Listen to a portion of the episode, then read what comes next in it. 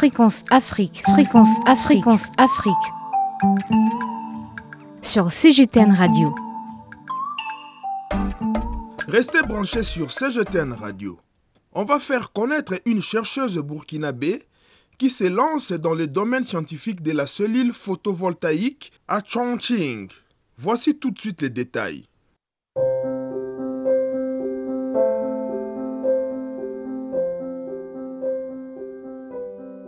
Je me prénomme Nabonswende Aïda Nadej Drago. Je suis d'origine burkinabé et je suis docteur en, sciences des matériaux avec pour option fabrication des cellules photovoltaïques plus précisément. Depuis 2021, je travaille maintenant à Chongqing University en tant qu'enseignante-chercheur où je suis dans le département de euh, Power and Energy Engineering.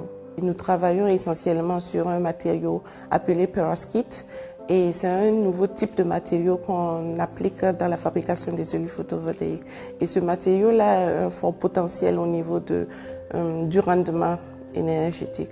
Mais il est toujours à l'échelle de, de, la recherche. Donc notre travail consiste à développer des stratégies pour euh, accroître la rentabilité, la productivité euh, de, des panneaux photovoltaïques fabriqués à partir de ce matériau-là. Nous devons également penser à l'industrialisation. Et dans ce sens-là, c'est comment développer des voies et moyens pour une production à plus grande échelle pour pouvoir mettre ça sur le marché dans un futur proche. Je suis née au Burkina Faso, plus précisément à Ouagadougou.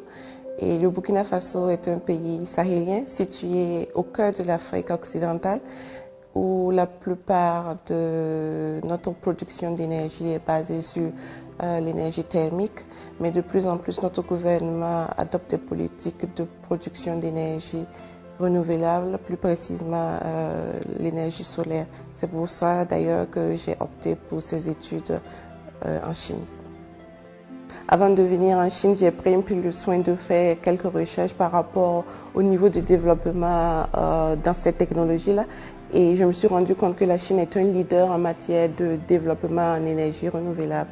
Comme on le dit, il faut toujours apprendre avec les meilleurs lorsqu'on aspire à devenir meilleur. Donc euh, c'est une des raisons pour laquelle euh, je suis dans ce pays et j'aspire à en apprendre davantage.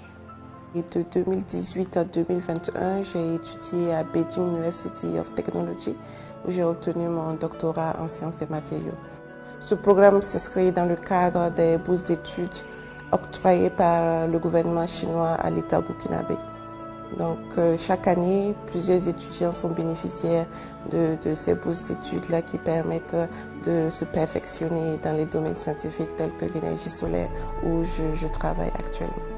Je prenais des cours de chinois en parallèle pour perfectionner ma prononciation et mon vocabulaire en chinois. En dehors des études doctorales, je menais pas mal d'activités extra-académiques.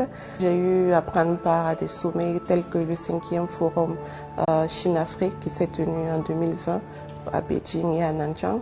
Et je participais également à des formations, des séminaires lorsque j'en avais l'occasion. La vie d'un chercheur n'est pas linéaire. Il y a beaucoup de hauts et de bas parce que la recherche, c'est quelque chose qui est très épuisant, intellectuellement parlant. C'est vraiment challengeant, mais à la fois excitant. Le travail se mène en équipe et un point très important, c'est s'entourer des bonnes personnes. Il faut avoir des mentors, il faut avoir quelqu'un qui puisse comprendre ce que l'on vit pour vous apporter des conseils. Également, les collègues sont très ouverts. Nous arrivons à échanger, partager nos idées. L'avantage de mener des études ou des travaux de recherche en Chine, c'est l'accessibilité sur le plan équipement. Lorsqu'on mène des recherches en Chine, on se sent comme un poisson dans l'eau. Euh, à la base, quand je venais ici, mon idéal aurait été d'apprendre et après aller mettre en place de telles euh, technologies au niveau de mon pays. Donc euh, cela va en droite ligne avec mes ambitions professionnelles et j'en suis que plus heureuse. Je m'appelle Sylvain Dieudonné Zaongo.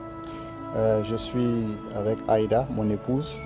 Et je travaille à Chongqing comme biologiste de recherche.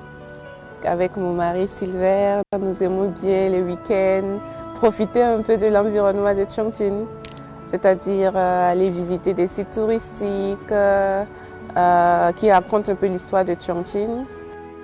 On aime bien la gastronomie de Chongqing, surtout les hot pots, comme on les dit, les huogo. Il y a aussi les, les nouilles qu'on aime bien.